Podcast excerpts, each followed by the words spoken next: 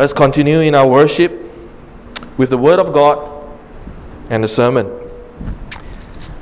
Would you please turn with me to James chapter two, James chapter two. Today's sermon's text is taken from James chapter two, verse fourteen to twenty-six. Verse fourteen to twenty-six. Please turn your Bible, right? Children, if you have a Bible, it's good to turn to that, all right? And keep your uh, bookmark over there. And those for you at home, right? Especially, you have the privilege to open your Bible as the Word of God is read. And we come in reverence and awe to our living God with His Word. James chapter two, verse fourteen, and I read. What good it is, my brothers, if someone says he has faith but does not have works, can that faith save him? If a brother or sister is poorly clothed and lacking in daily food, and one who says to them, "Go in peace, be warmed and filled," without giving them the things needed for the body, what good is that?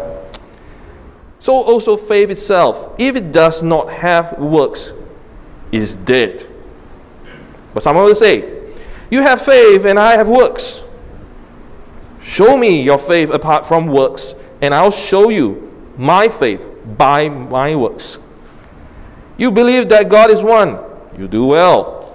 Even the de- even the demons believe and shudder. Do you want to be shown, you foolish person, that faith apart from works is useless? Was not Abraham our father justified by works when he offered up his son Isaac at the altar? You see that faith was active along with his works, and faith was completed by his works. And the scripture was fulfilled that says, 'Abraham believed God, it was counted to him as righteousness, and he was called a friend of God.' You see, a person is justified by works and not by faith alone. In the same way, was not also Rahab the prostitute justified by works when she received the messengers and the messengers and sent them out by another way? For as the body apart from the spirit is dead, so also faith apart from work is dead." This is the word of God that's come before him to ask for his grace to listen to the sermon. Let's pray. Oh dear Heavenly God, indeed you are far, yet you are so close to us. Lord, you are not a dead God, but a living God. And you want us to live well on earth as it is in heaven. And so, Lord, help us in our reluctance to come to you even during the week. Right now, with your presence and with all who are in your presence, speak your word to us in our hearts, mind and soul, that we may do your will and live. And so, Lord, we depend on your gracious, your gracious act of atonement through our Lord Jesus Christ, that we may hear your very words speak to us, even as the sermon is preached. So, Lord, impress upon us with your Holy Spirit.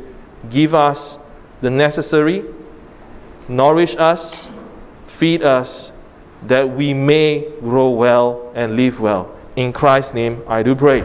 Amen. So I put, suppose that all of us want to live well, especially when we have faced or are right now facing a trial with great difficulty and adversity in all our lives. Now, in this very crucial time, a testing time, as we have heard, our P M has spoken to our nation yesterday. This time is a crucial time in the COVID nineteen phase. All of us, whether Christian or not, believe and value living well. But the question is for all of us, and most of us would ask, what does it take to live well now and for all the rest of our lives? A clinical psychologist, Doctor Ron Brazil, is the Irish name at the back, Breeze, then uh, L, right? Breezeal, the author of Duct Tape Isn't Enough, Survival Skills for the twenty-first century. He seems to have an answer. And he published an article on an online journal quite some time ago, and he wrote this.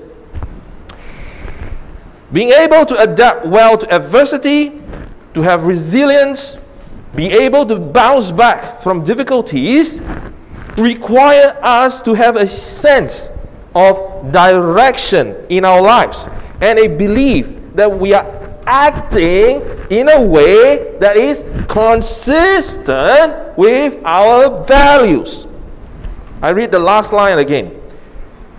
Require us to have a sense of direction in our lives and a belief that we are acting in a way that is consistent with our values. In other words, he supposed that part of living well is to have resilience, the ability and the capacity to recover quickly from trials, adversities, and difficulties in life. And he proposed that our resilience, facing the difficulties in life, is closely, very closely related to having a sense of direction and especially especially the ability to act on what we believe and value. And there was a documentary, right, about Indonesia's situation, the COVID nineteen situation. And the doctor and the nurses are having a very tough time. It was interviewed with this doctor. Why do you carry on in spite of your exhaust life? And his answer is, it's not a job, it's my profession. I act on what I believe. However, act on what I believe or we believe and value, life. This is not something new. This is not something discovered by man. In fact, God has graciously revealed to us more in the Bible. And most importantly, in our text, James argues that for all of us to live well, it begins with spiritual vitality or having a living faith. A living faith acts on what we believe and value. Otherwise, James says it is a faith that is dead. It is with this in mind that James brings into sharp contrast between a dead faith and a living faith. Accordingly, the central idea for the sermon today is we must act and live out what we believe to be certain of the saving faith of Christ. Now, the text detailed three supporting arguments why you and I must live out what we believe to be certain and living well. The first is faith without action is not beneficial. All right, faith without action is not beneficial. The second is faith without action is worse. And the third argument and the reason is faith with faith with action is a living faith in the positive, right? So two negatives. His argument is a two negatives and one positive. Now let's hear James' first argument. Faith without action is not beneficial, from verses fourteen to eighteen. And James begins with his argument with two questions in verse fourteen. So verse fourteen has two parts, or rather two questions. The first part of the first question, in verse fourteen, he asks rhetorically, meaning that he already knows an answer. Well, in fact, he's expecting an answer already. So he asks, what good is it, brothers and sisters? So he's talking about the entire church. Okay, what good? And he's asking, what good it is, my brothers and sisters? So he supposed that those reading the latter profess to believe Jesus as Savior and Lord. What good it is? As in, how it may be beneficial, profitable, and useful. So the good here is beneficial, profitable, or useful. And then he seeks to establish a relationship between faith and works, or belief and actions. Then he asks this, uh, no, with this, then with the second part of the first question, or rather the second question, then he asks, right, can that faith save him? Can that faith save him? It seeks to differentiate between the common understanding of faith and that saving faith in Jesus Christ. Now, faith in those days, right, and even now, may be used in a variety of ways. One man may say, I have faith, and simply means that he believes in the general possibility of some divine means, right, supernatural stuff. Or, for some, it will mean God's existence. Another may declare, I have faith. And that means that he believes that the one God exists and that Jesus Christ is the Son of God. Well and good. But neither of these affirmations of faith is what James would describe as saving faith. The faith that brings a man into a saving relationship with Jesus Christ. This saving faith of a person will also experience God's redeeming, redeeming, God redeeming him from the past, past sins to the righteousness of his Son, Jesus Christ. Though it may not be James intentionally to specifically say here that a person may have imagined or even mistakenly, right, or mistaken that he has or she has a saving faith, it is possible. And in Matthew chapter seven, right, uh, later on, uh, our Lord Jesus Christ did warn to those who make a false profession of faith. It is possible, but it is not the point here, right? Brothers and sisters, James is saying, and I urge us to reflect on the seriousness of the possibility of a false profession of faith in Christ Jesus, especially when our works, actions, and experiences are not consistent with what we say and what we believe. To be sure, verses six, fifteen and sixteen, James and I are not again trying to convince us that we are making a false profession. That's not the intention. When he gave the examples of paying lip service to the poor in the church, rather, he argues that that kind of faith is useless and dead in verse seventeen. It is dead in the sense that it is, it does no good to bring to benefit or vitality and life to anyone. Not for the self, not for people around. A dead faith is most impractical. A dead faith is unattainable. And a dead faith is not a workable belief. And what is worse is that it will expose that a person may have self-deceived to having a saving faith, as James argued in chapter one, in a few sermons ago, right? In fact, the, the whole sermon, the second part of the chapter one. Most importantly, back to our text in chapter two, verse eighteen, James reviews that the useless and dead faith, dead faith beliefs that comes in two different forms, right? When someone may object and argue with James saying, you have faith, I have works. Now that may sound like what some of you say bombastic, huh? Or philosophical smartness or cleverness, short sentences, like kind of round it up all. However, that points to deadness and spiritual lifeless, lifelessness of such a person. The first form of deadness is already mentioned, that belief without action is dead. Now the second form is action without proper or the right belief is dead as well. The deadness of actions comes from the acts of indiscriminate mercy, justice, and kindness without a right belief in the saving faith in Christ Jesus. That is not a living faith, but a dead belief. Either forms actions without right belief or belief without actions is not beneficial. They do not produce living faith because it's based on one's false belief of brute strength that is not dependent on the saving faith in Christ Jesus.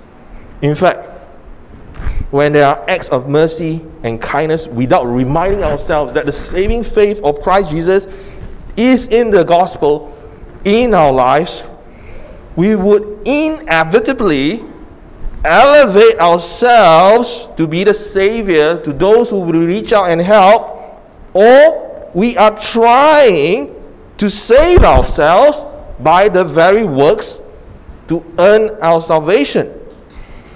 In that case, action without the right faith is dead. And in the same breath, faith without action is dead. And James is saying that both ways are anti-gospel or anti-gospel and is a useless faith. And so he say and ask, what good it is, my brothers and sisters? So the question there for all of us is how to avoid this useless faith, either dead belief or useless and dead actions. James says at the end of verse eighteen, I will show you my faith by my works. In other words, he's saying that we need both faith, the right belief, and actions to go hand in hand. Our belief must be followed with actions, and actions must be checked with our belief to be beneficial for living well, and thus a living faith.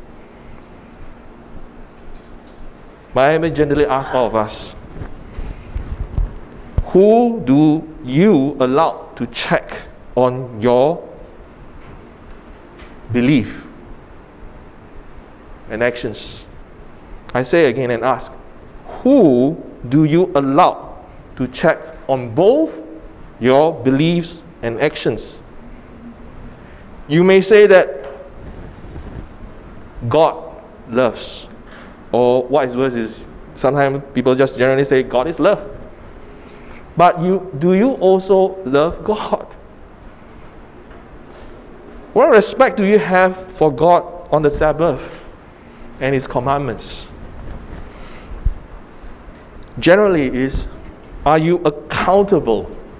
Are you accountable to anyone in discipleship? Or are you living your life of faith truly alone? Then, where are your works and actions of accountability? To who are you accountable? Yourself? Alone? We will get back and dive deeper into the living faith at the last section of the sermon. Now let us think for a moment, right, what we observe in real life about beliefs and actions. Now most companies and organizations have beliefs and value statements. However, sadly and generally, one would observe the common and consistent denominator of failed or failing companies or lives is that they don't do what they say they believe and value. We see a lot of successful examples, but how many of us check on those that are not? And why it is so?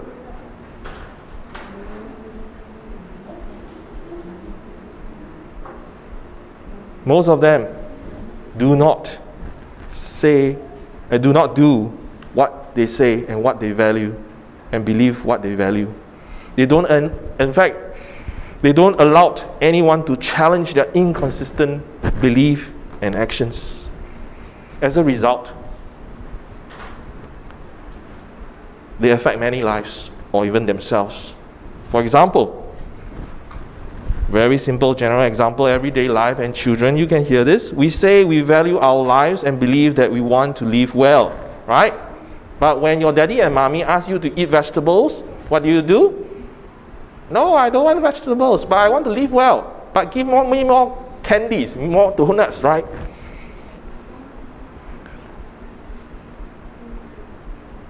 We continuously act against what we believe.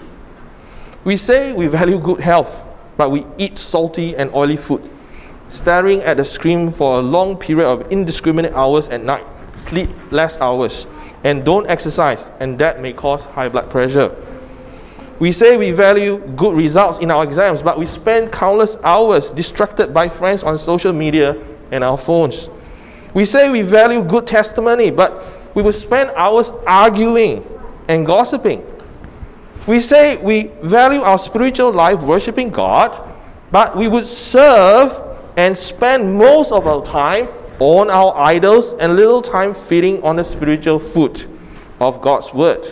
We then starve ourselves spiritually, malnourished, and we are not impacted by our sins or the good news of the saving faith of Christ daily.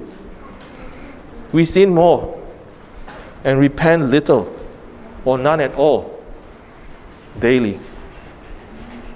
Worst of all, and worst of all days, Saturdays will be spent to, to prepare The Saturdays should be spent to prepare for Sunday worship service. But we spend our Saturdays evenings like we have no tomorrow for worship. And we're so tired on Sunday and dread ourselves to worship on Sunday services. Now either we are deceived or we have mistaken in what we believe and what faith means. In any case, We, when we don't act on what we believe, we don't truly believe what we say and what we believe. Faith without action is not beneficial. What good is it, my brothers and sisters? Not only that, James gives his second argument to support why we must act and live out what we believe to be certain of the saving faith of Christ. He argues that faith without action is worse. It is worse in two ways. The first is is worse than the demons, and the second is worse than a fool.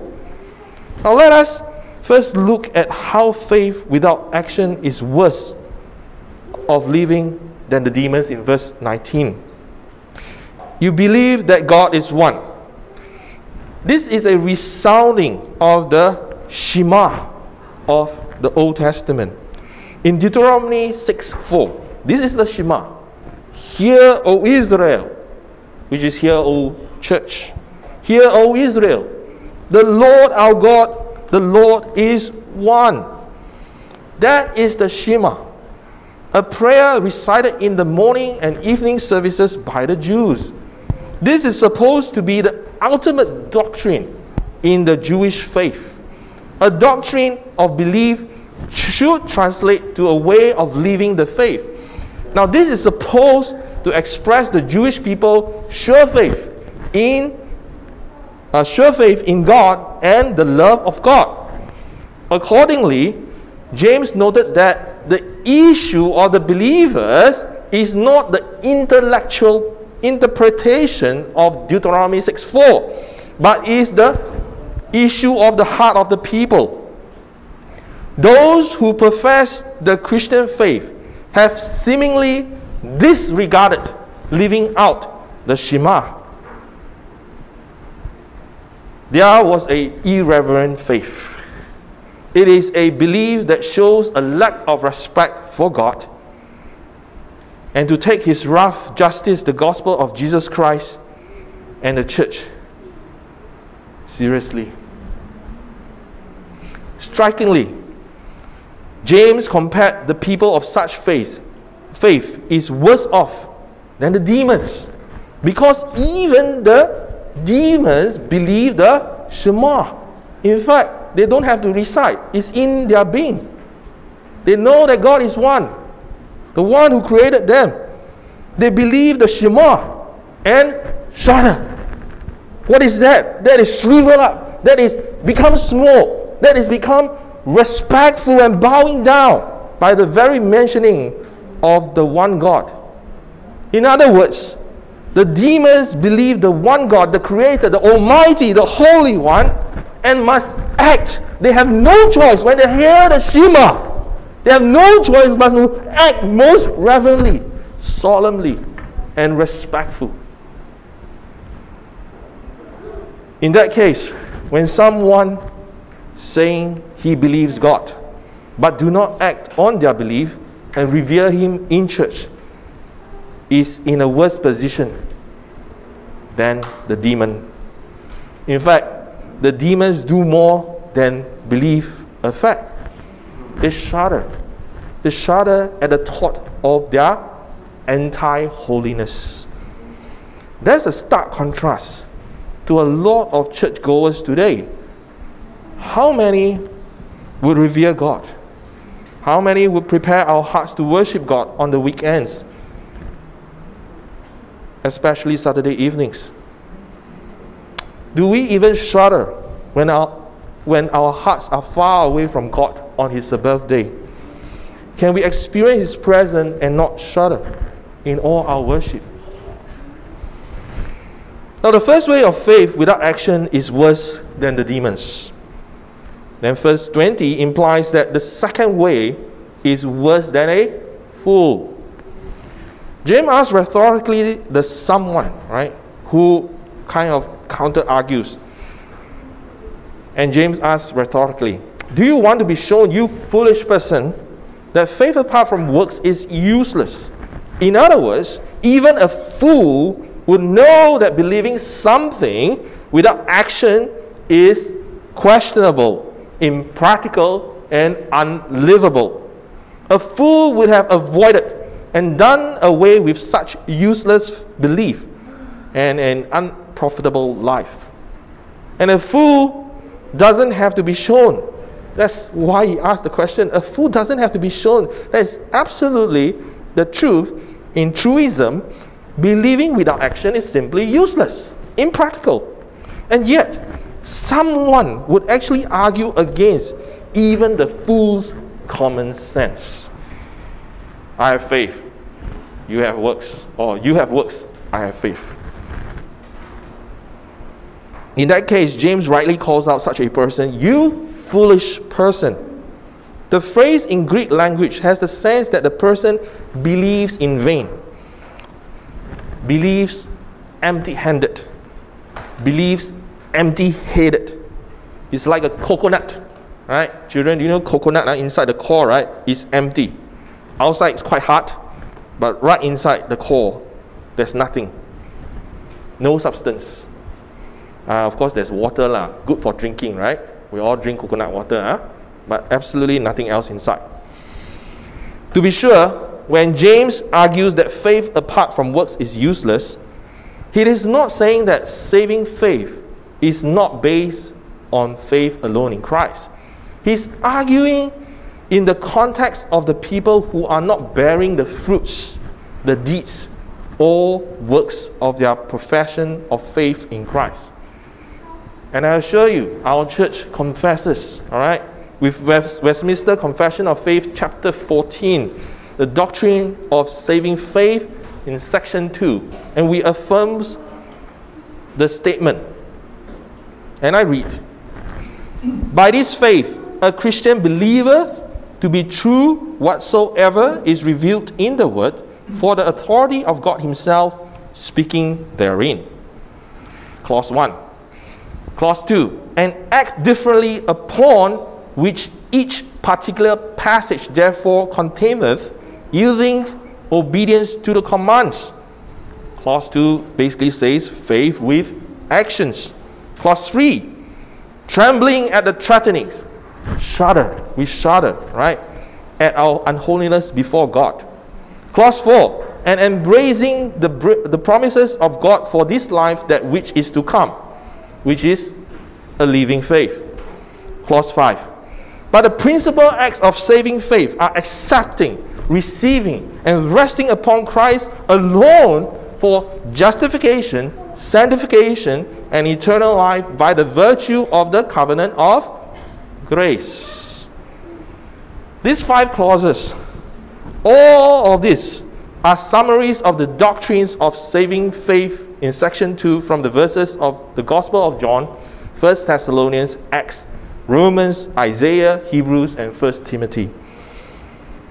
In summary, we must act and live out what we believe to be certain of the saving faith of Christ. Otherwise, faith without action is worse than the demons and the fool. Accordingly, then, the third underlying reason is a positive one, right? That we must act and live out what we believe.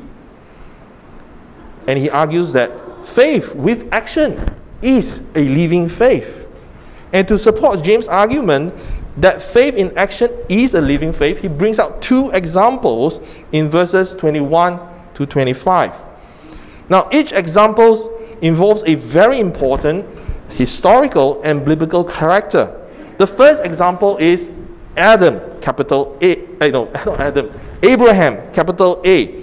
And the second is Rahab, capital R, for repentance. Huh? Abraham's faith was a living faith when he acts on what he believes that God is good and righteous. In fact, Genesis twenty, twenty-two describes with great detail what was going on. Abraham wakes up early in the morning, prepares all the tools to build an offering altar, wakes up the boy Isaac, his boy Isaac, uh, perhaps with much trembling, shudder, all right? Add the breakfast together, cut the woods, bring the woods, uh, bundle, no, bundle up the woods to get, uh, all together, then carry up the woods with them, walk a long journey, right? For three days to the mountain top. A lot of effort, you know, to build an altar with woods. Then Abraham asked the son Isaac to lay on it to offer to God. Abraham is trusting God to redeem the situation. Even till the very last second, a moment just before Abraham comes down with the knife to stab Isaac to death, an angel of God stopped him. And that knife fell on our Lord Jesus Christ instead. And that's for another sermon. For this reason, James says in verse twenty-three, and the scripture was fulfilled that says, Abraham believed God. It wasn't, it was counted to him as righteous. Now that scripture, God's own words to Abraham, was declared in First Genesis fifteen, before he was tested to live out his faith in, in, in, in the saving faith of God in Genesis twenty-two.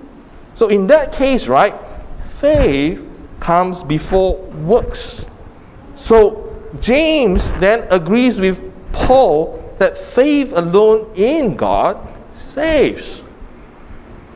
In the same breath, it was Abraham's faith, living out and then obeying God, that God saved him and delivers Isaac. So then you may ask, why the details in describing Abraham's faith altogether? Why so much details? Even in James here. Because God wants the Jews and us to know that Abraham has a living, living faith, doing the things of God in his daily worship of God.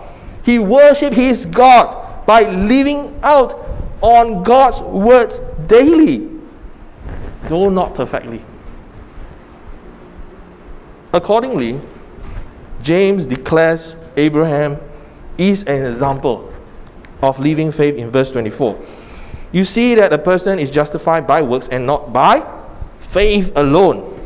Now, at first read, you could easily be mistaken that James is referring to faith as salvation, the saving faith in Christ Jesus.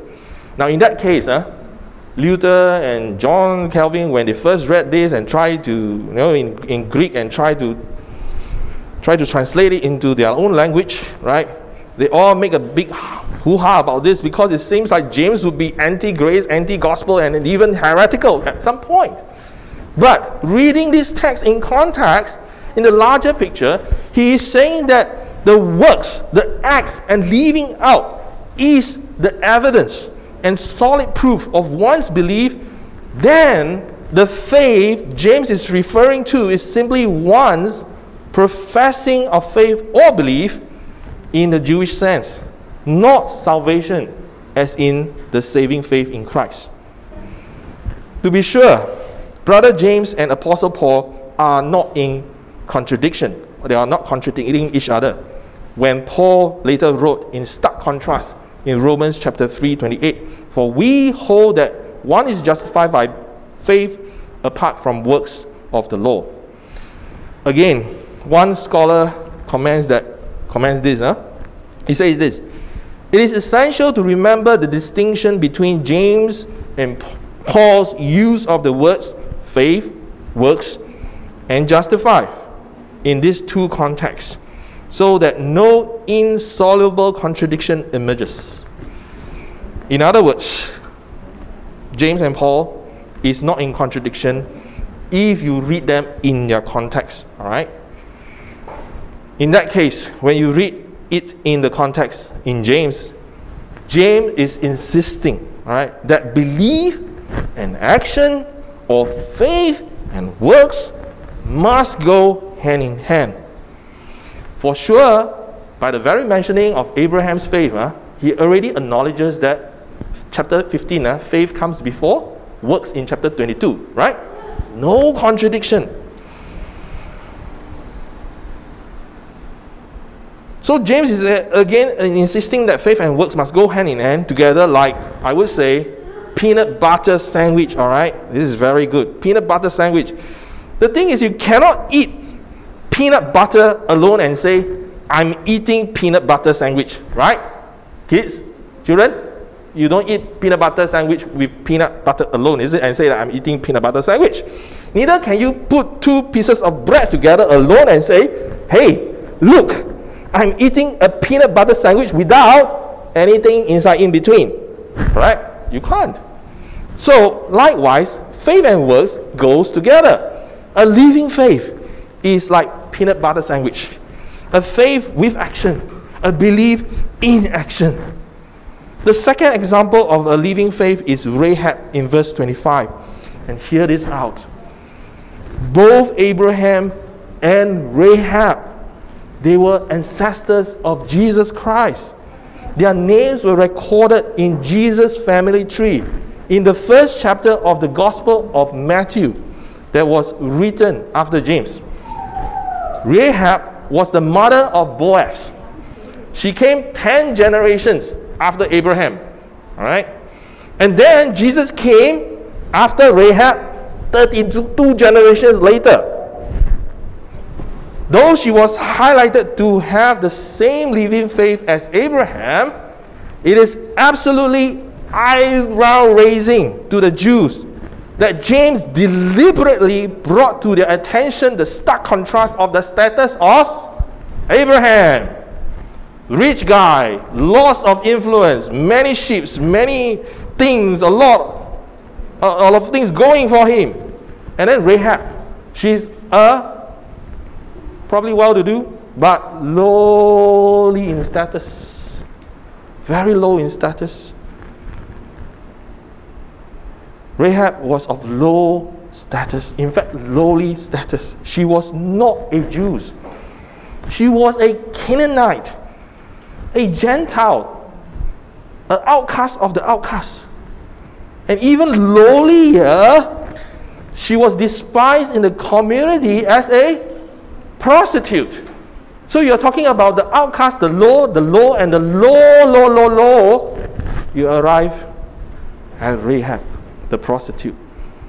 And yet, there are vital gospel lessons from Rahab in the lineage of Jesus that shows the very character of God himself. God is merciful to deliver. God is merciful to save those with a lowly past, however low it is. God uses those with a sinful past. God redeems those with a past that the world rejects. Rahab took the challenge to act on her belief that the God of Israel is indeed the mighty deliverer, her defender, and her savior. Accordingly, she hid the spies of Israel. Right? Remember the Jericho walls, right? The Jericho walls that, uh, that later on Joshua brought down with the soldiers, right?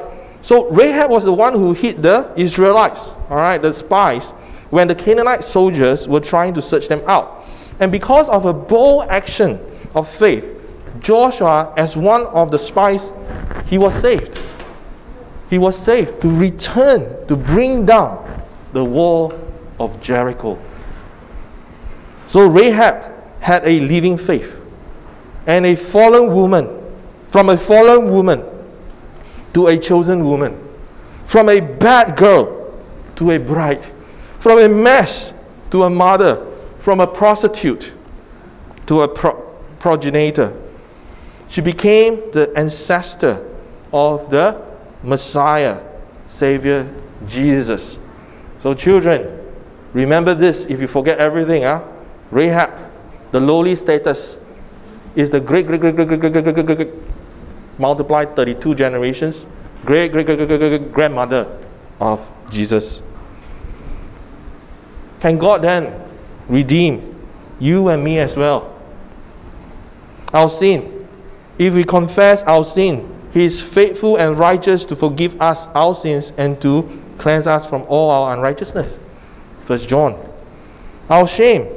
There is no condemnation for those who are in Christ Jesus. Romans eight. Our hopelessness. Praise be to God, our Father, our Lord Jesus Christ. In His great mercy, He has given us new birth into a living hope through the resurrection of Jesus Christ from the dead. First Peter. Our chains. Jesus replied, "Very truly I tell you, everyone who sins is a slave to sin. Now a slave has no permanent place in the family, but a son belongs to it forever. So if the son sets you free, you will be free indeed." John chapter eight. How about our ostracization? Not one or belonging any to your friends group or social network group or whatever in your jobs, because you are doing the right thing of God. Hear this. Ephesians chapter two. Consequently, you are no longer foreigners or strangers, but fellow citizens with God's people and also members of His household. Rahab's name is in Jesus' family tree. She shines the living faith in Christ. And you can too shine with the living faith in Christ. In conclusion, is this. What does a living faith look like? It looks like trusting the promises of God and taking on the challenges of faith with God's providence. It looks like the faith and works of Abraham, trusting the promises of God. Abraham was promised a son and many generations. And he believed so much so that he lived not by sight of what he saw before him. He lived by a given promise to him by God himself. The good news is God keeps His promise to all of us. In fact, He keeps His promises to all of us from the Scripture. Those who put our faith in Christ Jesus will have eternal life by living out the faith in obedience to His word. And secondly, living faith also looks like the faith and works of Rahab. taking on challenges of faith with God's providence. Our church is Providence, right? Reformed Presbyterian Church. Taking on challenges of faith with God's providence. Knowing that God is in the works, boldly acting in faith, despite and in spite the perceived great risk to personal and family lives and livelihood. The good news is God redeems those with a past. Now, question for all of us. What is God calling you to do to live a life of faith in Christ? Can you see God's providence, the provision, or even the lacking of resources in your situation as God prompting you to take the challenge of faith, to change your life of dead faith to a living faith? What things or livelihood or comfort or identity that you need to do away with, forgo, and even missed out, like Rahab did, to have a living faith? Both Abraham and Rahab, their living faith is a faith with action in God's divine providence, His oversight, His care. They look forward to and had the certainty that their Messiah, Jesus' birth as their saving faith. Now, in the same way for all of us, we can look back to Jesus' birth, death, and resurrection to have the saving faith, acting on what we believe in Christ of our Lord Savior, and then look forward to His return for all of us, that His promises will be refi- uh, will be fulfilled altogether in the Scripture. Now this is the preached word of God.